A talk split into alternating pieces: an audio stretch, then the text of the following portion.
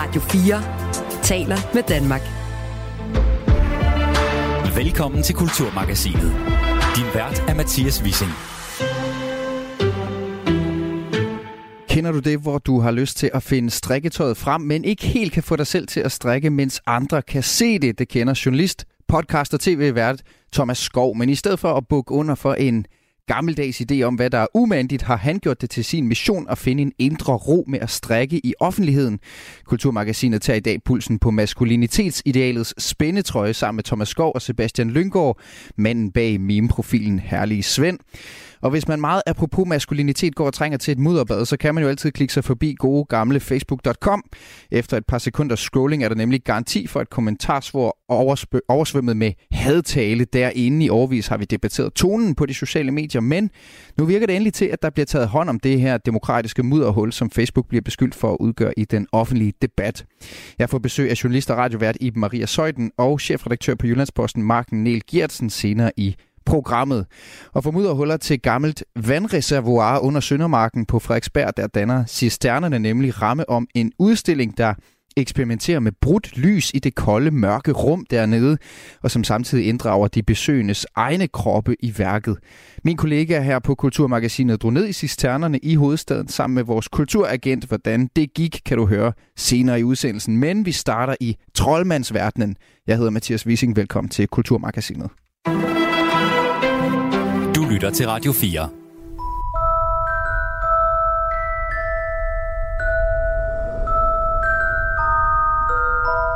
Ja, det har boblet længe, men nu skulle den være god nok. Det er endnu en gang tid til at gribe tryllestaven og tage toget til Hogwarts. Streamingtjenesten HBO Max har nemlig meddelt, at de er i gang med en tv-serie om Harry Potter. Serien bliver en genindspilning af bøgerne, og ifølge streamingtjenesten er målet at lave en lojal fortolkning af de ikoniske bøger. Vi ved ikke nu, om det bare bliver en slags forlænget udgave af filmene, eller om Hogwarts og Harry Potter kommer til at ligne sig selv, for der er nemlig ikke sluppet særlig mange detaljer om serien ud endnu. Men forfatter til Harry Potter-bøgerne, den hårdt kritiserede J.K. Rowling, hun har annonceret, øh, det blev annonceret, at hun er den, der hedder øh, executive producer på tv-serien. Mikkel Stube Teilbjerg, illustrator og medarbejder i øh, tegneseriebutikken Stribeladen. Velkommen til Kulturmagasinet. Tak skal du have, Mathias. Mikkel, øh, vi har lige fået et spil om det her univers, Hogwarts Legacy, som blev godt modtaget. Den skriver sig ind i et hav af øvrige spil, parallelle universer, fanfiction, teaterstykker, og man kunne blive ved, som Harry Potter-fans jo kan dykke ned i. Er der overhovedet mere at klemme ud af, det her Harry Potter-univers, som ikke allerede er blevet fortalt? Øh, ja, det, øh, det vil jo vise sig, om der er det. Altså, øh, nu er det jo blevet bestemt i hvert fald, at, de, at det skal laves, så øh, ja, det, jeg, jeg ved ikke, hvor, øh, hvor, om det er 100 procent, men, øh, men jeg tror at de har tænkt sig at, at, at go ahead. Det bliver jo virkelig spændende at se, hvad de kan, hvad de kan hive ud af, af nye, øh, nye sager fra det. Der er jo blevet lavet, som du siger, helt utrolig meget omkring det univers. Så, ja. Men det sker jo nogle gange, synes jeg, at man ser at for eksempel sådan et univers som Star Wars-universet. Det har selvfølgelig nogle flere år på banen, men det virker jo til at være simpelthen så forgrenet og spredt nu, at man faktisk ikke kan holde overblikket mere. Er det sådan noget, som uh, Harry Potter-universet også er på vej ind i, eller er det der måske allerede? Ja, yeah. altså, nu kan man sige, omkring Star Wars-universet, det har jo altid haft ret mange grene af at spille på. Der har, der har været en masse tidsperioder i Star Wars-universet, hvor man tænkte, hvad var det nu lige, der skete mellem den film og den film, og hvad med den der lille, lille karakter, hvad med ham der og hende der, og, og der har Harry Potter-universet ikke ret meget andet end, end, end Harry og Hermione og, og Ron og byde på. Men, jo, altså, jamen, jeg ved det sgu ikke, Mathias. Altså, det, det, bliver bare øh, det bliver spændende at se, fordi, fordi de, de vil jo øh, øjensynligt fortælle bogen igen. Mm. Ja, og der synes det. jeg måske, de har skudt sig selv lidt i foden, fordi... Øh, Ja. Ja, hvorfor, hvorfor det? Fordi øh, det er jo nemlig... Øh, det er jo nemlig bøgerne, man vil bruge som, øh, som forlæg for den her nye øh, tv-serie. Altså det er dem, man vender tilbage i, og dem troede man jo faktisk var... Altså det troede man var overstået med, med filmene, som jo er øh, en slags oversættelse. Det er en klassisk filmatisering jo øh, af alle de syv bøger, der er i Harry Potter-serien. Hvorfor, hvorfor er det alligevel måske problematisk, at det er bøgerne, man vender tilbage til? Jamen, fordi Altså, jeg, altså, jeg synes jo, altså, altså jeg, hvis man, ja, øh, bøgerne er jo faktisk en, en, en ret god sammenhængende øh, historie. Der, der er jo syv bøger, og de bliver langsomt mere og mere voksne i historien, og historierne bliver også voksne med dem, kan man sige. Og det har ligesom en slutning, som, som afslutter. Der er ikke, der er ikke nogen oplæg til en, til en fortællelse på den måde. Der kom jo sådan et teaterstykke, øh, der handlede om, om øh, Harry Potter og Draco Malfoys øh, to sønner, som mødes på Hogwarts senere. Men, men, men, men altså, og filmene, de, de, de var, det er jo også ret gode film. Altså, de er, de er jo sådan universelt øh, holdt af.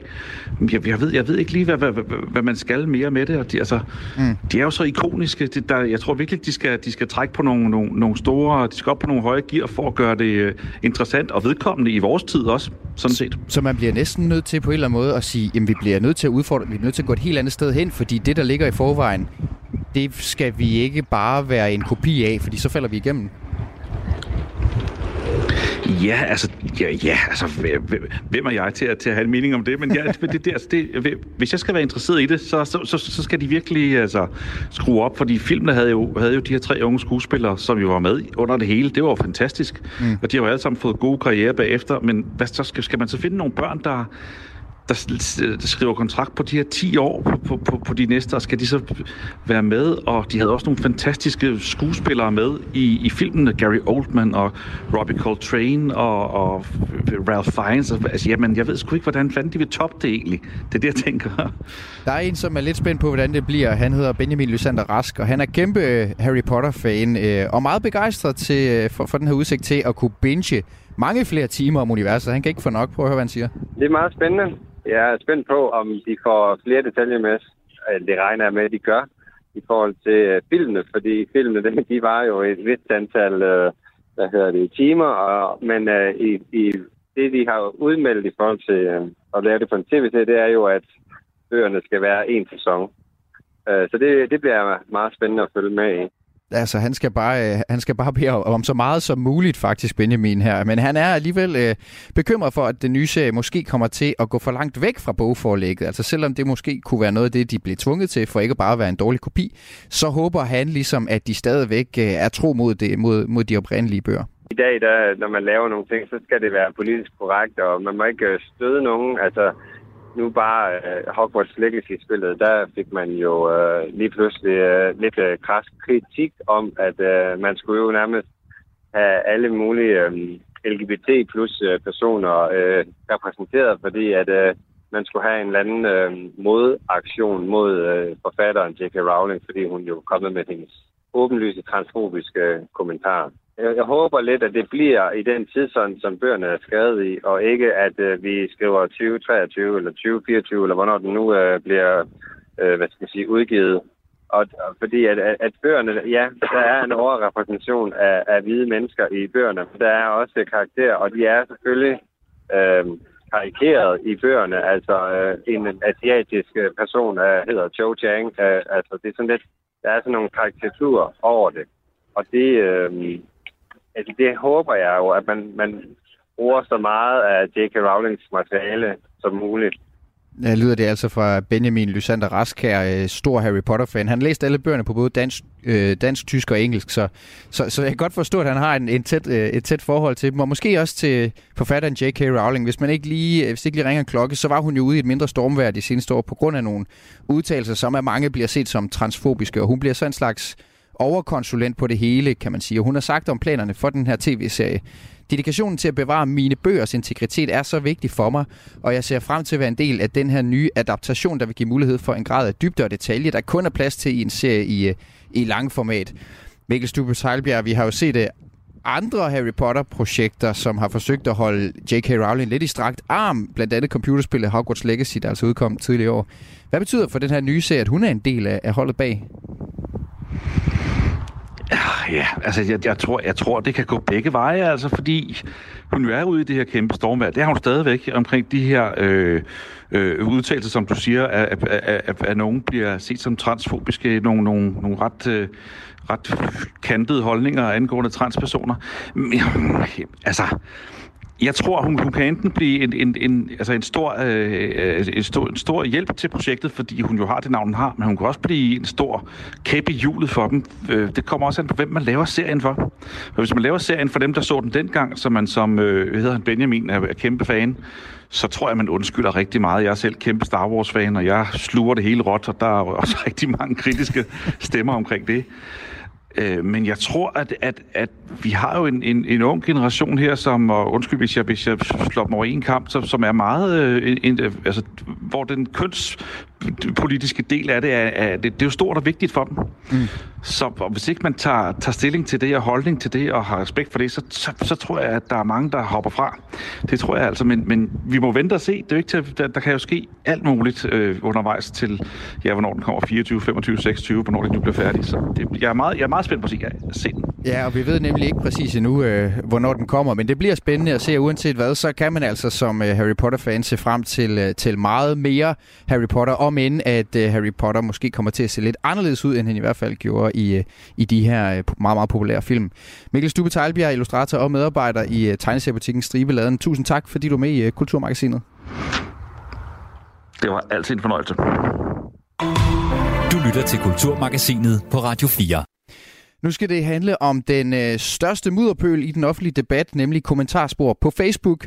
For nylig der lagde TV2 øh, Syd nemlig et indslag op med den grafiske designer Nelly Andersen, der handlede om, at hun med sin familie er begyndt at leve mere bæredygtigt i forhold til både økonomi og klima. Men på trods af det, så handlede øh, indslagets kommentarspor på TV Syds Facebook-side om noget helt andet, nemlig Nelly Andersens frisyrer, der blev svinet til på et niveau, som man normalt forbinder med den allermest infantile folkeskolemobning.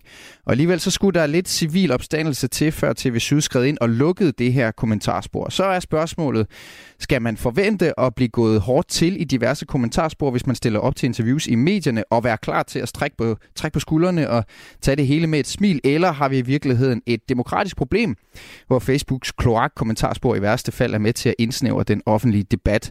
I Maria Søjden, radiovært og journalist. Velkommen til Kulturmagasinet. Ja, goddag. Iben, du har fulgt den her debat, øh, og i årvis sat fokus på de her kommentarspor, og også i det her tilfælde med TV Syd, hvor du er aktiv på din Instagram-profil. Hvorfor går du så meget op i de her kommentarspor? Fordi jeg synes, de er ubehagelige. Hvorfor har du gjort det til din kamp at gøre og noget ved de her kommentarspor? det er lidt en kæphest for dig, tør jeg godt sige. Ja, det er rigtigt. Altså, det, det er simpelthen fordi, jeg synes, det er så dumt. Altså, så det er ligesom meget åbenlyst, at der skal gøres noget. Sådan har jeg det i hvert fald. Mm. Jeg har også besøg af Jyllandspostens chefredaktør. Velkommen til, Marken Niel Gertsen. Tak skal du have. Du skrev i slutningen af 2022, at øh, JP de lukker altså nu kommentarsporene ned, og at de næppe vil blive savnet i den demokratiske debat. Debatten er blevet for kynisk og for grov, skrev I. For en måned siden så åbnede I så for nogle af dem igen derinde. Hvorfor egentlig åbne dem? Jamen altså, vi har jo aldrig haft et ønske om ikke at have en debat på sociale medier. Vi har bare haft en ønske om at have en ordentlig debat. Øhm, og vi var før endt et sted, hvor når vi bare havde åbne kommentarspor på alle de historier, vi deler på Facebook, så endte det lynhurtigt med at være en diskussion, der ikke bidrog med særlig meget positivt til den øh, offentlige samtale, men, men tværtimod endte med, at folk kendte hinanden for... Øh, øh, luder og nazister og mente, at politikerne skulle dø, og hvad der nu ellers var af sådan øh, absurde synspunkter, som folk bare ligesom sad og udgyde i de her øh, debattråde øh, morgen, middag, aften og ud på natten. Øhm, så det lukkede vi ned for sådan ret resolut. Øhm, så har vi nu åbnet for nogle enkelte historier, så vi har et par historier om dagen, øh, hvor man så kan kommentere, men det gør jo så også være et helt andet øhm, sådan ressourcetræk i forhold til at, øh, at moderere dem. Så, øhm, så, så i stedet for at have sådan døgnmoderatorhold til at sidde og holde øje med de der øhm, frygtelige spor, så har vi så nu nogle, nogle meget få debatter, som vi så til gengæld kan kuratere ordentligt, og det, det, det kan godt være rigtig godt. Der er nogle gode diskussioner der nu. Mm. Jeg vender tilbage til det her med, hvorfor, altså, hvorfor man som medie i det hele taget skal være på Facebook. Det er jo ikke givet. Det er jo, det er jo selvfølgelig for, for, for at markere sig og deltage i den offentlige debat, men man skal jo ikke være der. Hvad, hvad tænker du, i Maria Søjden, om medierne i det hele taget og deres tilstedeværelse på Facebook? Er det nødvendigt, de er derinde? Mm, jeg tror, medierne selv synes, det er nødvendigt, men jeg tænker ikke, at det er nødvendigt. Øh, det ville jo være bedst, hvis de ikke var der, tænker jeg, fordi det er jo et andet medie, som man er kommet i lomme på, og så skal man sidde der og ligesom være til på Facebooks underlige og øh, øh, lyssky præmisser, og det... Øh, det tænker jeg, at verden ville være bedre, hvis man ikke behøvedes. Det mm. var fedt, hvis vi havde opfundet vores eget debatforum, inden Facebook gjorde det, men øh, det gik ikke sådan. Hvad tænker du om det, øh, Marken? Altså, at, at, at det ikke er nødvendigt. Det er jo ikke, det er ikke en naturlov, at, at øh, medierne her i Danmark, de skal bruge Facebook som platform. Mm, nej, det er det jo heller ikke. Altså, jeg, synes, jeg synes jo faktisk, vi opfandt det først. Altså i virkeligheden var avisen jo øh, før en ramme for rigtig meget øh, samfundsdebat, og man kunne øh, indrykke en øh, kontaktannoncen, hvis man ville have en kæreste, og man kunne sælge sin cykel og øh, alt muligt. Altså var sådan set både den blå avis og Facebook og alting på én gang. Ikke? Øhm, men nu er Facebook nu engang så stort, og derfor øh, vil jeg sige, det, altså, jeg, jeg, jeg tror, vi vil gå glip af rigtig meget øh, publikum, hvis vi øh, helt øh, trækker os tilbage fra Facebook øh, som platform, øh, fordi det nu engang er blevet en så massiv del af det offentlige rum. Altså den, den, den offentlige samtale i dag er jo også en digital samtale på en eller anden måde. Øhm, og der fylder Facebook bare rigtig meget hos mange almindelige mennesker. Det, det synes jeg lidt er et vilkår, selvom jeg er enig i, at øh, Facebook ikke er, er rar at være i lomme på. Nu prøver vi så i hvert fald at være det på en måde, hvor vi ikke er, øh, hvor vi ikke er økonomisk afhængige af dem, og hvor vi prøver at tage ansvar for det indhold, vi i hvert fald deler der, hvad, hvad, hvad Facebook jo desværre ikke selv gør med meget af deres indhold. Jeg synes, det er ret klogt, det der med at beslutte sig for, hvilket spor man vil følge, og så gøre det ordentligt. Det synes jeg er fuldstændig åbenlyst og klogt. Øhm, jeg ved ikke, jeg, jeg, jeg er også nysgerrig på sådan noget med, er der så nogle regler for, hvilke spor man vælger? Øh, hos Jyllandsposten for eksempel. Øhm, vi havde en snak om, skal vi så nøjes med kun at dele historier om, at øh, nu bliver det øh, 20 grader i næste uge, og øh, nogle øh, Vingegård har vundet et øh, cykelløb og sådan noget. Altså nogle historier, hvor vi tænker, at de her vil ikke øh, udfolde sig til et eller andet, nogle problematiske debatter. Øh, men dels så ved vi bare, at de mennesker, som øh, sådan gerne vil have den der øh, møgtone på Facebook, de, de finder øh, et kommentarspor, uanset hvad, hvad emnet egentlig er, så skal de nok øh, finde et eller andet at brokse over. Øhm, så, så det er nok naivt at tro, at man kan holde dem ude øh, ved at vælge de her sikre emner. Og på den anden side, så synes vi jo egentlig også, at mange andre historier er vigtige at debattere. Så, øhm, så vi har egentlig bare lavet den retningslinje, at det er øh, dagens tophistorie, som typisk er den historie, vi har på toppen af sitet om morgenen. Øh, men den kan så både handle om øh, PFAS øh, øh, hos øh, landmænd, eller om Mink-sagen, eller om øh, en krænkelsesskandale, eller øh, om det store læk øh, i, i, i amerikansk politik, som kører lige nu. Altså det, det er fuldstændig afhængigt af dagens vigtigste historie. Det, som var så dejligt, synes jeg, var, at I skrev i kommentarsporet, hvorfor I lukker det. Mm. Og det kan jo godt være, jeg, jeg kan ikke sådan, selvom jeg er rigtig meget på Instagram, så kan jeg ikke holde øje med alt, eller på Facebook. Og jeg har faktisk bare ikke set før, at der var nogen, der ligesom tog ansvaret og sagde, det er derfor, vi lukker det. Debatten bliver dårligere. Fordi det plejer altid at være, at medierne ligesom undskylder sig ved, at det er jo den offentlige debat, og det er jo samtalen, det er demokratiet. Men hos mm. jer var det i den her omgang omvendt, at de faktisk siger, at det er det modsatte.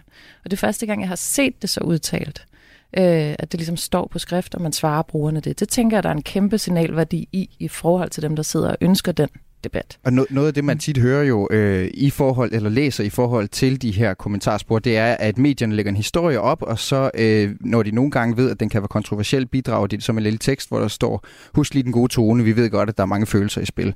Øh, Iben, det, det, det, du, det du sætter sådan lidt sur på, det der med sådan en spag reminder om at tale ordentligt. Hvorfor er det øh, ikke nok? Øhm, jeg er simpelthen så distraheret, at jeg ikke kan huske, hvad du hedder. Mathias. Vi står jo her i sådan en studie over i København, så jeg kan ikke se dig, så jeg bliver ligesom nødt til at kunne dit navn. Jeg står i København, det er også... Ja, og så bliver jeg simpelthen nødt til at kunne sige dit navn. Ja, du Mathias. Kan, du kan indlede din sætning med, ti, med sige Mathias, nu. Mathias, nu skal du høre her, hvad det er, jeg mener om dette. Jeg øh, synes, eller vi kan jo se det ikke, man kan se, det ikke virker. Det virker ikke at skrive, husk at holde den ordentlige tone. Det bliver ikke gjort. Så læste jeg også en klumme, som handlede om sådan noget med, have et smart feed, sådan tjener medier penge på at have øh, profiler på SoMe eller sådan noget. Og der er det ligesom sådan helt anerkendt øh, og understøttet, at jo mere man kan anerkende brugernes følelser i det, de siger, desto længere bliver de på sitet. Og da det ligesom gik op for mig, at der er sådan en iskold kalkyle i at anerkende en person, der sidder og siger, at den anden person har grimt hår, så blev det bare for meget. Altså, det, det simpelthen, jeg synes simpelthen, det er så grimt, altså. Så der er en forretningsmodel for Facebook, som du mener øh, smitter af på, den, altså på mediernes årsag til at være på Facebook også, og det, det, det er der, du ligesom, øh, det er det, du anfægter, eller det, du Jeg anfægter det, at man kalder det ytringsfrihed. Øh, og så viser det sig, at det ikke bare ikke er ytringsfrihed, men at det faktisk handler om forretning. At det handler om, at man vil have brugerne til at være der længere tid. Det, det synes jeg er så øh, gustent, at man kalder det demokrati og ytringsfrihed, som er sådan nogle kæmpe store værdier, som vi alle sammen gerne vil værne om.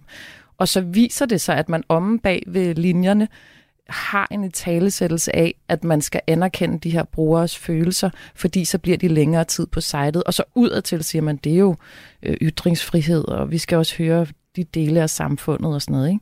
Det, det, synes jeg er, øh, det synes jeg er snyd, mm. og jeg synes, det er at narre øh, befolkningen faktisk, til ligesom at tolerere det, der jo basalt set bare er mobning. Og, og Marken, øh, hvad tænker du som chefredaktør på Jyllandsposten om den her, altså det her med, at forretningsmodellen på Facebook er noget, som Jyllandsposten på en eller anden måde bliver nødt til at tabe ind i, hvis de vil stadigvæk have trods alt den trafik, nu ved jeg fra jer, at de tidligere oplyst, så meget trafik drejer det sig heller ikke om, men der er trods alt nogle brugere, som kommer fra Facebook, klikker på JP's artikler over til jer.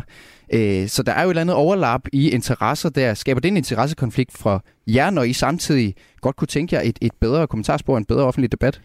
Øhm, jeg synes i hvert fald mest, det minder os om, ikke, altså, altså, at vi er nødt til at opbygge en selvstændig øhm, sådan, øh, eksistensberettigelse, som ikke er afhængig af Facebook, fordi vi også ved fra tidligere, der har vi set igennem årene, at så ændrer det lige deres algoritme fra den ene dag til den anden. Øh, for eksempel øh, på, blev det på et tidspunkt besluttet, at hvis du deler et link til et øh, nyhedssite, så kommer der ikke længere billede øh, på, og det gør, at meget færre klikker på det. Det er også sådan, at hvis man vil sætte penge bagved at sprede indholdet. Altså det kan man jo vælge at gøre som virksomhed eller organisation, eller ja, privatpersoner kan sikkert også gøre det, altså hvor man ligesom sponsorerer et link rundt. Det kan du heller ikke, hvis der ikke er det her åbne øh, kommentarspor, så bliver det ikke spredt lige så meget. Så der er en masse, de har lavet en hel masse snubletråde, som handler om deres øh, egen forretning, men Øhm, jeg synes da øh, for medierne mest er en påmindelse om, at man for guds skyld ikke må ende med at blive totalt afhængig af det. Altså, da vi træffede den her beslutning nu her, så var det en ren redaktionel øh, og etisk øh, beslutning, øh, som så også hang sammen med, at vi gerne vil bruge vores øh, ressourcer i, en, i sparetider på at lave journalistik, og ikke på at sidde og moderere øh, folk, der sviner hinanden til i døgndrift.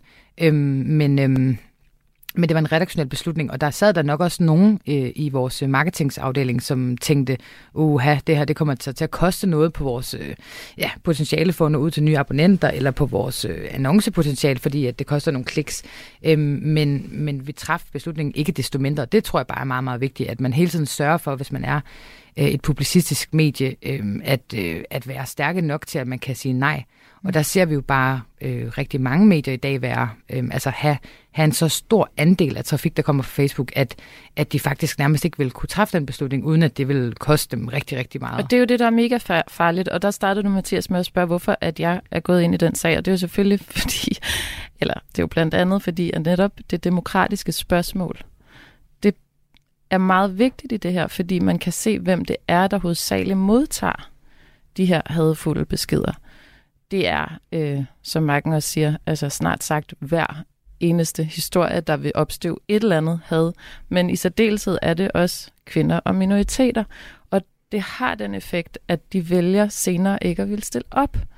Og det betyder bare, at de folk, der stiller op øh, til interview eller i den offentlige debat, den gruppe vil demografisk set indsnævres over tid. Og det er i hvert fald ikke demokrati. Mm. Og det er, jo, det er jo præcis også derfor, vi valgte at lave den der tekst, der ligesom forklarer, hvorfor er det, vi har truffet den her beslutning. Fordi vi egentlig mener, at det er blevet skadeligt for demokratiet snarere end det modsatte. Fordi vi har mødt den reaktion for rigtig, rigtig mange. Øhm, jeg ved ikke, om de er abonnenter, det tror jeg faktisk ikke, men for mange på Facebook, som siger, at vi knægter ytringsfriheden. Og kan det virkelig passe? Altså avisen, som trykte Mohammed-tegninger mm. og sådan noget, vil de nu ikke lade dem, lade de her mennesker øh, sige, øh, udtale sig frit på Facebook og sådan noget.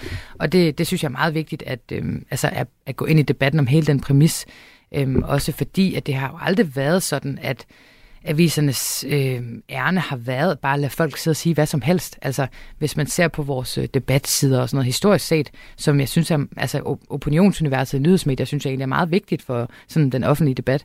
Men, øh, men det har jo altid været udvalgt og været, øh, altså, og de mennesker, der skriver, er identificeret, og vi har dygtige mennesker til at sidde ligesom og, og præsentere det, sådan, så vi også ved, at der kommer en vis sådan, øh, sådan bred repræsentation af synspunkter mm. og en diversitet i, blandt debattørerne og alt sådan noget. Ikke? Øhm, men den der ret til bare at råbe og skrige øh, og svine hinanden til og sige ting, som er det, det, det stedet chikanøse og krænkende, øh, det synes jeg da ikke på nogen øh. måde er vores ansvar at facilitere. Det må folk gøre og, og hvis øh, man på gaden siger, eller hjemme hos dem selv. Hvis man bare siger, at folk skal huske at holde den gode tone, der, det det synes jeg også er så tageligt, fordi det skubber ansvaret tilbage på brugeren frem for dem, som har de bredeste skuldre, som er medierne selv. Så hvis man siger, husk at holde den gode tone, ligesom til de der spor, som Marken også fortæller om, så rykker man bare ansvaret nedad i stedet for opad. Og det slører for, hvem der egentlig bærer det ansvar. Og det har bare fået lov til at stå på i 10 år, at man siger, hold den gode tone, og så har man gjort sit, og det har man ikke. Så jeg vil bare opfordre til, hvis man ser nogle medier, der skriver sådan, skal man bare lige huske, det er ikke en måde at tage ansvar på. Marken, altså, hvad, hvad, hvad, hvad gør I? Jeg ved også, en af de mm. ting, som du er bekymret for, eller anfægter ved det her med at bruge Facebook som medie i dem, det er jo også, at man kapitalisere på sine kilders historier på en eller anden måde. Altså det mm. genererer noget omtale og noget eksponering, øh, fordi at Facebooks algoritmer forstørrer alt det, der får en masse følelser, i og en masse kommentarer. Og i sidste ende, så betyder det så, at for eksempel Jyllandspostens artikel kommer længere ud. Øh, man skal så bare huske, at der er en kilde, som er stillet op til det interview, som også øh, ligesom står foran hele det her kommer i klemme på en eller anden måde mellem at stille op til medierne, og så øh, det indslag, som ligger på, eller det kommentarspor, Præcis. som ligger på Facebook. Mark, hvad, hvad, hvad gør I på JP for at tage hånd om kilderne? Altså, fordi det er vel ikke nok at sige til kilden, i øvrigt vær lige opmærksom på, at Facebook kan være et, et grimt sted. Øh, nej, og der kan også sagtens være historier, hvor vi sådan vælger øh, fra begyndelsen af at sige, at det her det deler vi slet ikke, fordi vi ved bare, at, øh, altså, at det vil der ikke komme noget godt ud af, øh, desværre. Sådan er realiteten lidt. Øhm, så, så det valg kan vi godt vælge at træffe, og så, øhm, så når vi arbejder med sårbare kilder, så tror jeg, at det hele taget der er en kæmpe, kæmpe opgave at blive meget bedre til at tale med dem om, hvad det er, øhm, de går ind til. Altså, øhm, og der, der synes jeg, at journalistikken har flyttet så meget egentlig, også i takt med, at man er begyndt at skrive mere øh, om minoriteter, eller om, altså efter MeToo øh, heldigvis gjort, øh, altså trådt ind i dansk journalistik også, øh, længe, længe ventet og meget velkomment, øh, så er der nogle ting, som før ligesom bare var private, var folks eget ansvar, som vi nu øh, godt kan se er samfundsproblemer, og som også kalder på en anden type øh, journalistik. Øh, det er i hvert fald min erfaring, at det kræver øh, noget mere empati øh, og noget mere, øh, simpelthen nogle menneskelige egenskaber på en eller anden måde, øh, og noget, ja, noget Men det, det er ikke noget, I stiller, har retningslinjer for på JP, for at mm. sige, at vi skal mm. huske at gøre det her, hver gang vi arbejder med den her type historie? Jamen, vi er opmærksom på det, og de, det, er også det, det var det, jeg skulle til at sige, sådan, at den slags journalistik er faktisk ret svær, og den kræver rigtig meget, øh, rigtig mange menneskelige kompetencer, som jeg heller ikke tror, man lærer på Journalisthøjskolen, og som man i hvert fald nok ikke havde i gamle dage, hvor mm. en god gravejournalist bare var en, der kunne, øh, der kunne øh, konfrontere en eller anden øh, direktør og sidde og drikke øh, bajer på redaktionen og ryge smøger og råbe højst. Mm. Øh, altså, øh, den, den type øh, sådan kliché øh, klichéen på den gammeldags øh, journalist kan jo slet ikke øh, få mennesker i tale om de her sårbare emner. Øh, det kræver en helt anden slags journalistik, men med den nye slags journalistik, så følger der, øh, at mit indtryk heldigvis også en, en, en anden form for hensyntagen. Øh, jeg har selv skrevet nogle historier øh, øh, om nogle MeToo-sager, og der, der gjorde jeg i hvert fald meget af at tale med kilderne om det, og det ved jeg, at nogle af vores andre øh, dygtige journalister også har gjort, når det har handlet om sårbare kilder, eller om for eksempel øh, øh, meget unge kilder og sådan noget. Der, der gør vi os af de der overvejelser. Skal vi overhovedet bringe den her historie frem? Hvilke konsekvenser får det for dem, og hvordan tager vi ansvar, hvis, når det her kommer på Facebook, hvis det overhovedet skal på Iben, Facebook? Iben Maria Søjden, nu, nu må du undskylde her, hvis jeg på falderev bliver lidt for opgivende, men er sagen ikke bare den, at vi var indse, at Facebook er tabt, og det er en kælder, hvor dele af befolkningen de mødes digitalt og udlever deres indre svinehund, og fred være med det, vi andre, vi kan jo bare skride derfra. Altså skal vi ikke bare sige, Facebook, det, det er for tabt, det, det, var et, det var et godt forsøg, det var et, et eksperiment med at udvide den offentlige debat, det fungerede ikke. Altså kan vi ikke bare lade være med at være der? Hvorfor skulle vi det? Fordi det, det fungerer ikke. Vi kan ikke få det til at fungere. Det fungerer vi kan ikke styre jo, hvis man går ind og tager ansvar for feedet. Så fungerer det jo. Så og, så skal, og så lukker man bare, hvis og det, det, og, det er, og det er medierne, der skal, ja. der skal fylde mere i at styre debatten derinde. Ja. Der, der er jo rigtig altså, mange det er jo meget ting. enkelt. Prøv at forestille at man sidder og ser deadline, mm. og der er en, der siger, den hat, du har på, er grim. Så tror jeg også bagefter, man ligesom siger, så kan du ikke ligesom være med i deadline en anden gang. Mm. Mm. Det, det er ikke særlig svært. Mm. Nej, vi ved også altså faktisk, at der er jo mange, der reagerer rigtig negativt, når, når, når selv almindelig journalistik, f.eks. Christiansborg-journalistikken, øh, nu var jeg på Christiansborg i mange år, og der var øh, i perioder sådan en tendens til, at det blev meget hårdt, når folk stod i sådan et, øh, det som politikerne kaldte et ulvekobbel. Øh, nu har de sat de her røde snor op og så, men det kunne godt samtidig fremstå meget sådan hårdt, hvis der stod en øh, politiker og skulle svare de her 15 journalister, som øh, spurgte i munden på hinanden og alt sådan noget, og som fulgte efter dem ned ad gangen, selvom de tydeligvis ikke havde lyst til at stille op til interview. Øh, jeg er ret sikker på, at det også havde meget negative øh, sådan reaktioner hos øh, seerne. Altså, øh, der, er ikke, der er ikke nogen, der har lyst til at se at politikere blive ydmyget på den måde. Øh, ja. Og en af grundene til, at jeg synes, det ikke, altså, at faktisk er fint nok, at man ikke bare siger, at vi lukker alle kommentarspor. Det er også fordi, nu gør I det så, at I tager hovedhistorien og ligesom lader folk kommentere på den. Men ellers så kan man jo også gå ind og sige, altså hvis man har ressourcerne til at følge sporet, så sige, nu stikker det af, nu lukker vi. Fordi jeg tror faktisk, at det i modsætning til hold den gode tone, det vil føles som en sanktion over for brugeren. Så kan man sidde derhjemme, ligesom, og så er det spor lukket, og det var faktisk min egen skyld. Eve Maria det gør vi Søjden, også radiovært nu. og journalist, Marken Niel Gertsen, chefredaktør på Jyllandsposten. Vi når ikke mere af den her debat, men tak til begge to, fordi I var med i Kulturmagasinet. Selv tak. Selv tak. Du lytter til Radio 4. Nu skal vi nemlig en tur i Søndermarken på Frederiksberg i hovedstaden, for lige ud fra Zoologisk Have, dybt ned under jordens overflade, ligger Cisternerne, Københavns gamle drikkevandsreservoir, som i dag fungerer som museum. Nede i cisternerne, der er der mørkt og koldt. Luftfugtighedsprocenten den er tæt på 100, og hvis man klapper i hænderne, så hænger klappet i luften dernede i cirka 17 sekunder. Det er med andre ord et af den slags museer, hvor selve rummet ikke kan undgå at blive en del af udstillingen.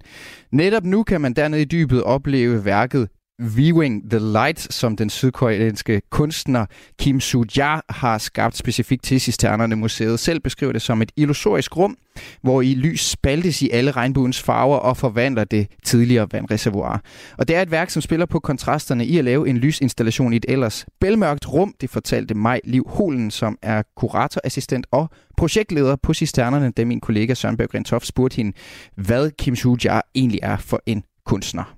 Hun er uddannet i vestligt maleri, men er så gået ud i en form for tredimensionelt maleri, hvor hun i stedet for at, at male med, med oliemaleri eller så videre, så bruger hun øh, faktisk lyset og de her lysbrydende film, som hun har brugt de sidste 20 års tid i sin praksis, til at skabe en slags rumlige og abstrakte malerier i de installationer, hun laver. Det, der er ret specielt ved det her værk, det er, at øh, hun faktisk tidligere stort set kun har arbejdet med naturligt lys, så det vil sige med, med sollyset, som den sådan har bevæget sig øh, over himlen og, og giver forskellige vinkler osv. Hernede er hun, sådan, er hun så kommet ned i et rum, som er vinduesløst, og der er helt mørkt, og det er så blevet en form for lyslaboratorie for hende, hvor hun også faktisk for første gang i sin praktisk, praksis virkelig leger med lyset og, og det kunstige lys og hvad det kan.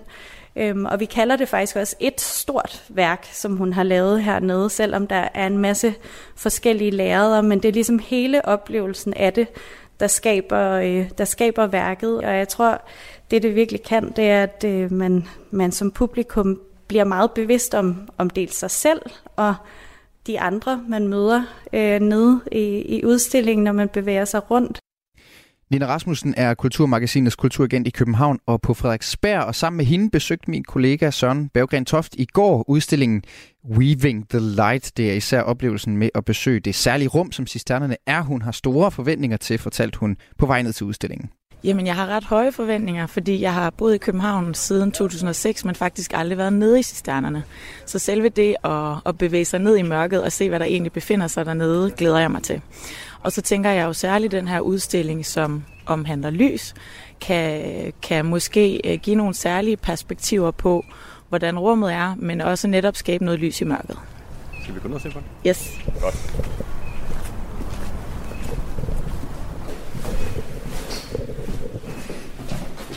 Vi øh, går ind i rummet her. Vil du ikke prøve, Nina, bare som det første her at beskrive? Det er jo selve cisternerne, vi ser her. Vi kan ikke sådan rigtig se værket endnu.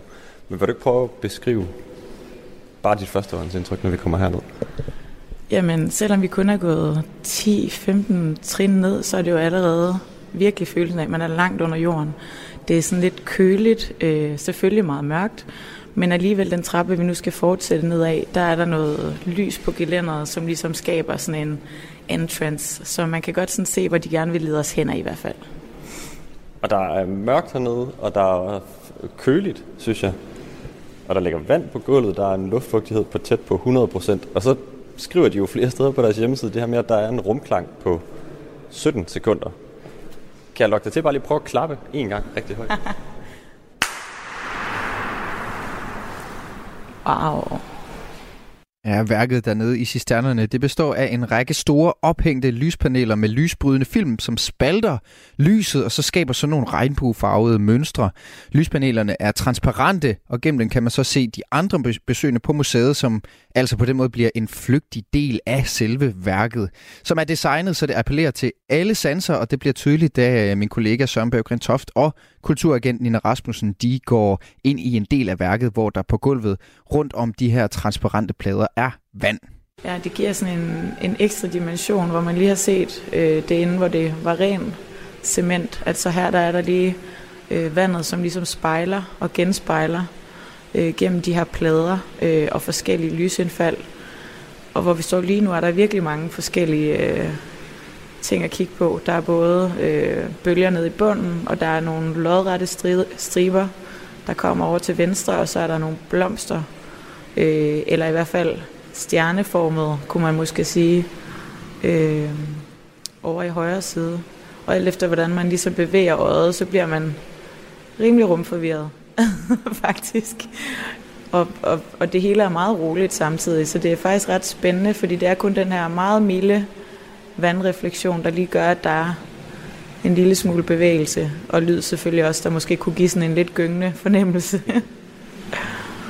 der sker meget her. Vi kan høre lyden af rendende vand, vi kan høre øh, rumklangen i rummet, og så kan vi se det her lys, der bliver spaltet, vi kan se de små bølger på vandet.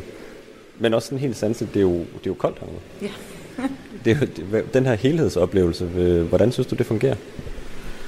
Jamen, jeg synes, det fungerer vildt godt, og jeg synes også generelt, at det ligesom er det, der gør sådan en, en kunst- og kulturoplevelse op? Altså særligt, ikke? hvis du går ind på en festival øh, og kan mærke øh, støvet samtidig, eller du går ind på et museum, hvor, hvor det er en kunstner, der har fået lov til at kuratere hele rummet, altså alt fra gulvtæppe til lys og så videre.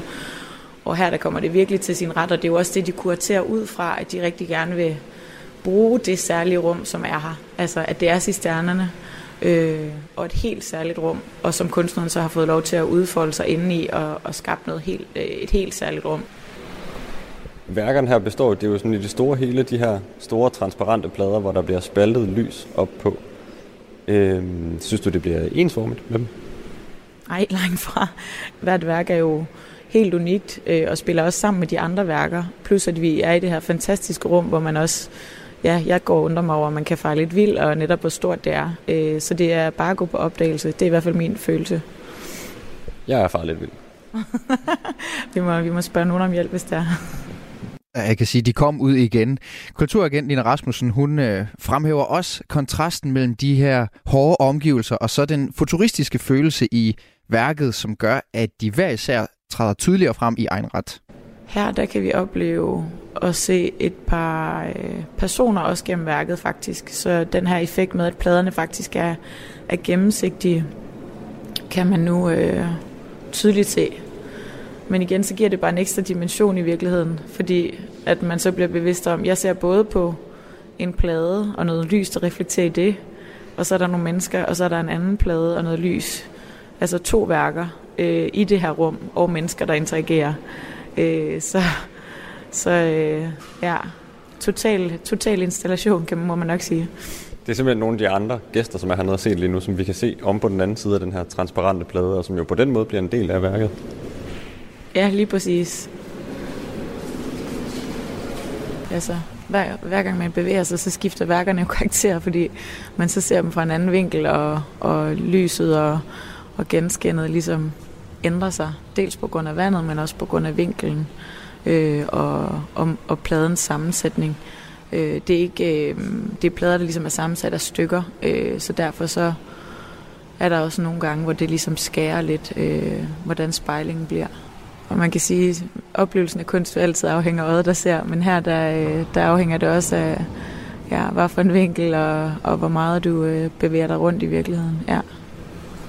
Og Weaving the Light i cisternerne er bestemt anbefalesværdig, mener vores kulturagent Nina Rasmussen. Og det er den blandt andet, fordi den bygger bro mellem lys og mørke og mellem fortid og nutid, sagde hun, da hun og min kollega Søren Berggren Toft, de var kommet op i dagslyset igen. Jeg synes, det var øh, en virkelig stærk oplevelse. Øh, både at opleve øh, cisternerne og rummet, men også at, opleve de her lysværker. Øh, særligt fordi det spillede så godt øh, sammen og, og forstærkede hinanden. Så øh, et helt særligt perspektiv, synes jeg. Det, her, det er et værk, som er øh, specielt designet til det her rum her, hvor der er mørkt og koldt, og hvor der er høj luftfugtighed, og hvor det, der er et meget, meget råt udseende dernede, og så spiller det så på lys. Det her samspil mellem lys og mørke, hvad, øh, hvad har det givet dig? Jamen, det giver jo noget helt særligt, øh, netop fordi de her kontraster kan lede hen til tankerne omkring, når man måske selv er et mørkt sted og har brug for noget lys. Øh, hvad det så kan gøre og se tingene fra nogle forskellige vinkler. Øh, og måske også, hvordan man, man kan sørge for at tænde noget lys. det lyder jo totalt corny, men, øh, men jeg synes faktisk, at den her sådan både rå, meget gamle arkitektur, altså den her følelse af at gå ned i noget, som er bygget for så mange år siden, og så samtidig se øh, og opleve noget så nutidig øh, international kunst, øh, giver et andet verdenssyn. Øh, så, så det her med, at man både mærker kulden og, og, og hører vandet og mærker øh, stemning i, i de gamle bygninger, og så samtidig øh, visuelt øh, blive så mættet af, af farver og ting, der bevæger sig, og ting, der er statiske, og hvor det er en selv, der bevæger sig rundt. Det synes jeg var virkelig stærkt. Ja, og værket Weaving the Light af den sydkoreanske kunstner Kim Soo Ja, den kan ses i Cisternerne på Frederiksberg frem til 30. november. Du lytter til Kulturmagasinet på Radio 4. Kan man som mand godt strække i offentligheden, uden at det vækker uønsket opsigt? Det spørgsmål har min næste gæst stillet sig selv. Thomas Skov, velkommen til Kulturmagasinet. Tak skal du have. Journalist, tv- og podcast vært blandt andet på Verden ifølge Emil og Thomas, som du laver med Emil Thorup. Vi skal snakke om alle de der bitte små hverdagsting, som bliver opfattet som umandige, men allerførst hele det her emne øh, har jo et konkret udgangspunkt, og det er et par marineblå strikkede bukser, som du strikker på as we speak, hvis jeg forstår det rigtigt. Du står i København, jeg står i Aarhus. Hvor langt er du kommet, Thomas? Jamen, jeg er kommet et godt stykke ned af venstre lår. Altså, øh, jeg vil sige, jeg, jeg er snart nede omkring knæet. Øh, og jeg sidder med det i hånden her. Jeg vil sige, jeg er ikke så rutineret nu. Jeg kan tale Er du samtidig fjerdedel med... færdig, eller en fjerdedel færdig? Nej, jeg synes, jeg har ret lange ben, vil jeg sige. så, så jeg er ikke halvvejs endnu, men, men det, går, det går den rigtige vej. Jeg har også besøg af dig, Sebastian Lyngård. Velkommen til. Tak skal du have. Du er jo forfatter til bogen Mandsforræder og manden bag mimprofilen Herlig Svend, som du også bruger som øh, platform til at diskutere maskulinitet. Strikker Nemlig. du, Sebastian? Det gør jeg ikke, nej. Er du fristet nu, hvor du ser Thomas i, i fuld gang med, med strikkepindene? Altså, det er faktisk lidt. Jeg, men det er også fordi, jeg kan, jo, jeg kan se, hvad det er, Thomas sidder og strikker. Jeg er faktisk ret imponeret. Der er jo simpelthen lommer i de her bukser også, og alt muligt. Jeg fatter ikke, man kaster sig ud i det som det første projekt. Jeg forestiller mig, starter man ikke med et halsterklæde eller sådan noget? Der er mange, der starter med halsterklæde, eller ja, Du så en, dig en tilbage, hue. det gad du ikke. Men jeg var sådan, det her strikker jo, fordi jeg har lyst til at få dem. Du kan, Så- du kan lige sætte os ind i det, Thomas Skov, for lad os bare tage strikkepinden op. Øh, hvordan kom du i det hele taget i gang med at strikke? Og hvad er det, der, øh, kan du sige, forlængelse af, har holdt dig tilbage i forhold til det, vi snakker om, altså at strikke i offentligheden? Man kan sige, at jeg har været, jeg har været passiv strikker i mange år, fordi min øh, hustru, hun strikker rigtig meget. Øh, har set, der har også været en lille smule misund i år. Hun havde en hobby, der rent faktisk kommer noget fornuftigt ud af. Øhm, og da vi så er på skiferie tidligere i år, så har jeg en, en øh, sådan blå sweater på, og jeg siger til hende, jeg kunne egentlig godt tænke mig et par bukser, der matcher. Og så siger hun, jamen, du kan da strikke dem. Og så siger jeg, jamen, det kan jeg da måske godt. Ja. Og det er virkelig bare der, det starter behovet for at have et par matchende bukser. Og så kaster jeg mig egentlig ud i det, øh, og har kyndig hjælp af, af Emilie, som, som holder mig i kort snor. Øh, men, men det har været processen fra at gå ind i garnbutikken og købe et par øh, garnnøgler til at sætte mig ind i at, at læse en strikkeopskrift, og så kaste mig over pindene. Det, det er ret interessant, synes jeg. Mm. Og, og du havde jo så for nylig et, øh, et gennembrud i din mission om at blive offentlig strikker. Øh, du var til svømning med din datter, og hvad sker der så? Jamen, første gang jeg øh, var til svømning med min datter, efter jeg begyndte at strikke, der tog jeg ikke strikketøjet med, fordi jeg var sådan lidt, ah, det, jeg kan ikke rigtig sidde der øh, og strikke, sådan, det, det vil se lidt mærkeligt ud, og jeg, jeg vil føle mig på dyb vand. Men, men anden gang, øh, det var i, i onsdags, og efter jeg var blevet inviteret herind, så tænkte jeg, ej, nu skal det fandme være løgn. Nu, nu tager jeg det med, og så ser vi, hvad der sker. Og undervejs så lister jeg det ligesom op af min lille strikketaske og begynder at sidde sådan lidt og strikke der, mens Ellen svømmer rundt nede i vandet. Og der skete jo ikke noget ved det. Altså, det var jo det var fint. Det var okay. Der var ikke nogen, der sagde noget til det. Men det er sjovt, og det er det, vi skal tale om, at du har alligevel indbygget et eller andet forbehold, og også det her med at have en lille strikketaske, og alle de her små ting rundt om det, det er dem, vi skal tale om.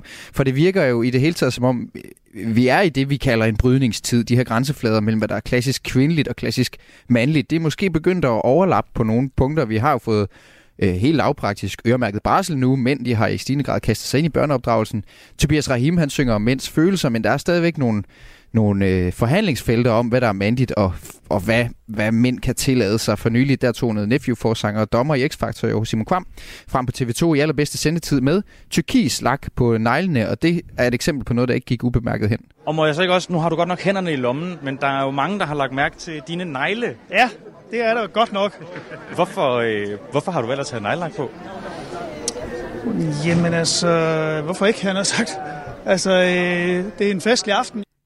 Godt spørgsmål og godt svar øh, til Ekstrabladets udsendte der. Sebastian Lyngård, du bruger blandt andet den her Instagram-profil Herlig Svend som en meget, meget aktiv platform til at diskutere maskulinitet. Og jeg ved, du har spurgt dine følgere, hvilke ting de har oplevet, at folk synes er umandige at gøre. Og det var der nogle, nogle meget specifikke bud på, ja. så jeg da jeg klikkede mig igennem. Du lagde det op på din Instagram. Prøv lige at fortælle til lytterne også, hvad for nogle svar du fik. Ja, men altså, jeg vil sige, at nu siger du, at der stadigvæk er en masse felter, der er under forhandling, kan man sige. Men, men jeg tror jo på, at de felter, de konstant er under forhandling. Altså, hvis vi ikke skubber til den her forestilling om, hvad mænd kan konstant, jamen så ender det med, at vi bliver skrumpet ind, og så er vi sådan ligesom trængt op i et hjørne, og så er vores sådan måde at udtrykke os på lige pludselig rigtig begrænset. Mm-hmm. Men en af de ting, øh, som der var rigtig mange, jeg delte ligesom dem, de svar, som der var mange, der skrev, sådan, så der ikke var nogen overlap, men sådan, så det også var øh, populært, kan man sige. Der var rigtig mange, der snakkede om paraplyer, for eksempel. At som, det simpelthen som var, umandigt. Som det var, det var simpelthen umandigt. Altså det, det handlede om umandige ting i det offentlige rum, ikke? Ja, ja. Så paraplyer var øh, helt klart en top 3. Øh, og så var der det at fryse. det, at mænd fryser, øh, er, er, bliver set som værende en øh, umandig ting, man skal helst ikke øh, give efter. For, Altså, og øh, indrømme, at det var koldt at gå i en Ja, t-shirt. Eller, Ja. ja. Øhm, og så er det det med at have en lille hund. En, ja, og øhm, den her er også meget populær. Det var faktisk måske den, der var flest svar på. Det var øh, læbepomade eller håndcreme, når man bruger det i det offentlige rum. Ja, ja. Som, som sådan nogle ting, eksempler på umandige ting, eller i hvert fald, hvad der er nogle for, fordomme om, eller nogle ting, vi kan gøre, som bliver fremhævet som umandige, når det sker i det offentlige rum. Ja, det her det er jo alt sammen ting, som folk rent faktisk er blevet i gåsøjne udskammet for at gøre i det offentlige rum. Der er også nogle ting, som at sidde med ej, hvad hedder det, benene over, over kors, eller hvad man siger. Mm. Øh, det er også en ting, som, som bliver forbundet med noget, som, ja, som ikke er særlig mandigt i hvert fald. Der var jo også bæresel, var der ikke den? Jo, der er også bæreselen, det er rigtigt. Hvor det, der skal jeg jo erkende, jeg er jo far til tre, og da, da jeg blev far til Ellen for snart otte år siden, så kunne jeg mærke en sådan indre modstand imod at gå med bæresel i det offentlige rum, og jeg tænkte sådan, mm, kan, kan, jeg, kan jeg bære det? Men må jo også bare erkende, at når man gør det, og opdager mange andre, der også gør det, og ligesom bare sænker skuldrene og tænker, selvfølgelig kan en mand gå med bæresel, Mm. og en mand kan strikke, og en mand kan gå med paraply, hvor her bevares. Lige selvfølgelig kan man det. det. Lige præcis mm. det med børneopdragelse. øh, Den norske forfatter, Carlo Knavsgaard, han har skrevet i, i den der min Kamp-serie, han har skrevet. Der beskriver han i bind 2 meget specifikt det her med at skubbe rundt på, på en barnevogn og have et barn i, i bæresele, og, og, og øh, hele det her børneshow, som man jo kender som sådan en, en ultimativ demaskulinisering eller et eller andet. Altså der er det, og han er et eksempel på, at der virkelig er noget i spil, fordi han, han har også nogle klassisk feminine sider, som han, som han dyrker. Han undersøger også det der maskulinitetsbegreb. Der er i det hele taget en hårfin grænse for, hvad der er mandigt og umandigt. Sebastian, hvorfor er der så mange holdninger til, hvad man må og ikke må som, som mand? Hvorfor går vi så meget op i det? Jamen det tror jeg var, fordi vi ikke snakker om det i virkeligheden. Jeg var ude på et øh, gymnasie og holdt oplæg i går, øh, hvor der var en af lærerne, der havde lavet en undersøgelse blandt sine øh, to forskellige klasser, øh, hvor hun havde delt eleverne op i drenge og piger, og øh, de fik så til, øh, til opgave at skrive en liste hver især over de øh, ting eller måder, hvorpå deres øh, køn begrænsede dem. Synes, og, og så valgte hun at samle dem til sidst, og øh, sørgede for, at der ikke var nogen overlap, kan man sige. Og øh, hun fandt, at øh, der var pigerne kunne finde på 10 ting i alt, mens drengene kunne komme op på 40. Mm. Og det er måske ikke helt, som man forventer det, fordi man tænker måske ikke, at, at, at drengenes køn egentlig begrænser dem, fordi det er jo i virkeligheden så simpelt. Der er jo virkelig meget få ting, vi egentlig skal leve op til. Vores kønsideal er jo meget på en eller anden måde todimensionelt, men det er på en måde også det, der er problemet. Når det bliver så simpelt, så og, og, med hvad vi skal kunne, og hvad vi skal, hvordan vi skal se ud, og når der er så få ting at leve op til, så er der også rigtig mange ting, som vi ikke må. Så det, vi har været rigtig gode til, kan man sige, det er, at vi har lidt defineret vores køn som noget negativt, eller ikke? Vi har defineret det negativt, sådan så at vi har snakket om, hvad der ikke er mandigt, i stedet for at tale mere om, jamen, hvordan ser den gode mandighed så ud? Hvad er så den gode maskulinitet? Hvad kan vi også, i stedet for, hvad må vi gøre? Mm. Og vi taler om det her, øh, fordi at du, øh, Thomas Skov, jo er i gang med at strikke et par bukser, og, og har udtrykt sådan øh, stusset over øh, øh, hvordan det ville se ud i andres øjne, hvis du gik og strikkede i offentligheden. Jeg kan godt spejle mig i det, og samtidig så kan jeg ikke helt forklare, hvorfor at jeg kan forstå, hvorfor man stusser over det. Men vi har forsøgt at afmystificere den her strikkeskam en lille smule, Thomas, for min kollega Louise Østerlund, hun var på gaden for at spørge nogle mænd over, om de ville stusse over det, hvis de så en mand sidde og strikke. Det vil jeg ikke tænke, det er noget som værende usædvanligt. Min far, han gjorde det selv. Jamen, det vil jeg synes var helt i orden, men øh, det er også lidt at gøre med, om det er en storby eller det er ude på landet. Hvad tænker du med det? Jeg tror da, det er mere almindeligt, at, øh, hvad skal man så sige, uden at sige noget forkert andre, andre øh, folk, der gør andet, øh, det er mere frit inde i byerne, end, end ude på landet. Og en ting er jo, at det er okay, men tror du, du sådan ville stusse over det, hvis nu der sad en mand og strikkede? Nej, det er ikke stus over det. Jeg kunne finde på at gå hen og spørge, hvad han strikkede. Det kunne jeg godt. Det må han have lyst til at gøre, som han har lyst. Om man vil strikke, eller om man øh, har et vist erhverv som kvinde eller mand, det, det tænker jeg bliver meget øh, mere ligeligt fordelt nu, end det har gjort før. Men kan du forstå, at der måske er nogen, der tænker, at der er nogle ting, man som mand ikke rigtig kan gøre, fordi det ikke er så mandet? Ja, det forstår jeg godt. Øh, for 30 år siden så jeg to mænd stå og kysse hinanden nede i Føtex. Og der synes jeg, det var underligt. For, men ja, det er mere end 30 år siden. Det ville jeg ikke gøre i dag. Så lød det fra Mark og Thomas og Philip, som min kollega Louise Østlund altså havde talt med. Og hun spurgte også, om du, Thomas Skov, har nogen grund til at skjule den her hobby, og du fik altså øh, fuld opbakning til bare at strikke løs. Hvis han synes, det er rart for ham, så øh, skal han bare gøre det. Sebastian, hvad er det alligevel for et svar det her? Hvis han synes, det er rart, så skal han da bare gøre det. For jeg synes tit, jeg hører lige præcis den der model sådan lidt øh Øh, passivt afvisende underforstået. Jeg kunne ikke finde på det, men jeg har ikke problemer med, andre gør det. ja, det er jo på en eller anden måde også en, en måde at, øh, at, at begrænse det på. I hvert fald ikke at anerkende, at, øh, at, at det kan være svært. Altså, nu er det jo ikke fordi, at... Øhm, at man nødvendigvis skal have ros for at, at gå med nejlak i den bedste sendtid. I virkeligheden skal man jo have ros for det mod, det er at øh, gå med nejlak netop i provinsen eller steder, hvor det i virkeligheden kan være, kan være sværere. Men det, som er fedt her, det er jo at, øh, at vise, at man kan det, at vi kan det. Altså for, øh, i 70'erne var det jo meget normalt, at mænd strikkede i virkeligheden. Der var det jo nærmest noget, man skulle gøre i visse kredse. Ikke? Og lige pludselig er, er vi begyndt at se, okay, jamen når vi ikke normaliserer den slags ting, jamen så trækker vi os ligesom fra den arena, og så bliver det ikke normalt, at vi gør det længere. Det er derfor, man bliver ved med at skulle skubbe til de her, de her forestillinger om, hvad mænd skal kunne. Fordi hvis vi føler os begrænset af vores køn i den, vi er, så begynder vi ligesom at skære ting af os selv, for at kunne passe ind i vores forestillinger om, hvad forventningerne er til vores køn. Og så får vi sgu ikke nogen særlig lykkelige mænd ud af det. Det tror jeg sgu ikke på. Så vi skal have et så stort udfoldelsesmulighedsgrundlag som overhovedet muligt. Og det er strikning, offentlig strikning. Ja, og del af, jeg skulle altså. sige, er det den kamp, som du også øh, strikker dig ind i, Thomas Skov? Jamen, altså, det er et ledende spørgsmål, Thomas. Ja, Please. det, ja. det, det startede egentlig bare med, at jeg gerne vil have et par blå bukser, men, men, men hvis der er nogen, der ligesom kan, kan kan, kan få, finde modet til at også begynde at strikke offentligt, eller gøre det, de virkelig har lyst til. Fordi jeg tror, jeg er helt enig i, at der er jo ikke noget, man ikke kan, uanset om man er mand eller kvinde, eller midt imellem. Altså, om man vil strikke, eller man vil hoppe på tungen, altså man skal jo kunne det hele, uden at blive set skævt til. Så hvis der er nogen, der kan blive inspireret til at, at, at fatte strikketøjet, også ude i, i provinsen, så, så, så synes jeg bare, det er skønt. Mm. Øh, du var inde på det her, Sebastian Melme, med at i 70'erne blev strikkende mænd lige frem, sådan, det var symbol på, på opgøret med nogle klassiske kønsroller. Hvis vi går ind længere tilbage, så var det at strikke et, et decideret mandefag, jo ligesom skrædder og håndværker. Mm. Er vi trådt tilbage? Altså har vi et civilisatorisk maskulint tilbageskridt i de, i, de, i de seneste år, eller siden i hvert fald 70'erne? Jeg synes i hvert fald, at der er meget, der tyder på, at når vi stopper med at snakke om det, når vi stopper med at snakke om, om, om de her ting, den der, øh, det der terræn, vi ser ud til at tabe på mange områder, jamen så bliver det noget, som bliver sådan nærmest øh, stereotypt no-go for, øh, for os mænd, og det tror jeg ikke er særlig godt for os. Mm. Og Thomas Skov, øh, når du har strikket de her bukser færdige, på, hvor, hvor lang tid kommer det til at tage dig? Jamen med den fart, jeg har skudt de sidste par dage, så kommer det til at tage 14 dage. 14 dage? Ja. Og når de så er strikket færdige, hvad, hvad, hvad skal du så kaste ud i? Så skal jeg formentlig, hvis jeg har en rulle garn tilbage, øh, lave øh, en elefanthue. der matcher til.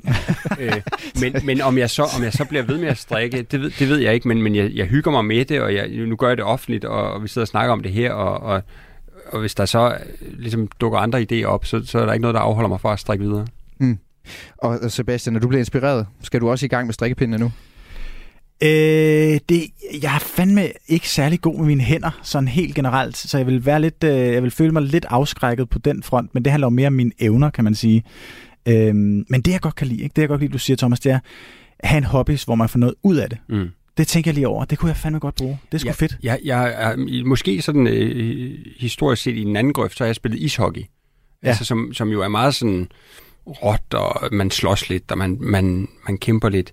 Men det er jo sådan en hobby, hvor man har det sjovt undervejs, men jeg kan jo ikke tage det på bagefter. Nej. Så det med rent faktisk at have noget, hvor, hvor du kan tage det på, og du kan, det er et synligt bevis på den tid, du har lagt i det, og den kærlighed, du har lagt i det. Nogle gange kommer jeg til at bande til mit strikketøj, men så mærker jeg bagefter, at det skal jeg ikke, for det sætter sig helt Det sætter sig sikkert i garnet. Tager mig, jeg siger undskyld Thomas, til, til Thomas garnet Skov, journalist og podcastvært, og Sebastian Lyngård, forfatter og mimager på Instagram-profilen Herlig Svend. Tak fordi I er med i Kulturmagasinet. Tak fordi I måtte komme. Du lytter til Radio 4. Og det er et program, som er over for i dag, og vi er tilbage på øh, mandag. Søren Berggren Toft og Louise Østerlund har været med til at lave dagens udsendelse. Mit navn det er Mathias Wissing. Rigtig god weekend. Mirko, elsker du USA? Selvfølgelig gør jeg det. Hvorfor skulle jeg ikke? Indrøm det. Du elsker også USA. Mit navn er Frederik Dirk Skotlip. Jeg har i mange år beskæftiget mig med amerikansk kultur. Jeg hedder Mirko Reimer Elster. Jeg er nørden fra News. Ham, der fortæller dig alt det om amerikansk politik, du bliver nødt til at vide. Og nu udvider jeg biksen til kultur. Hver uge dykker de to værter ned i tidens aktuelle og debatskabende kulturhistorier fra USA. Lyt til Only in America. I Radio 4's app, eller der, hvor du lytter til podcast. Radio 4 taler med Danmark.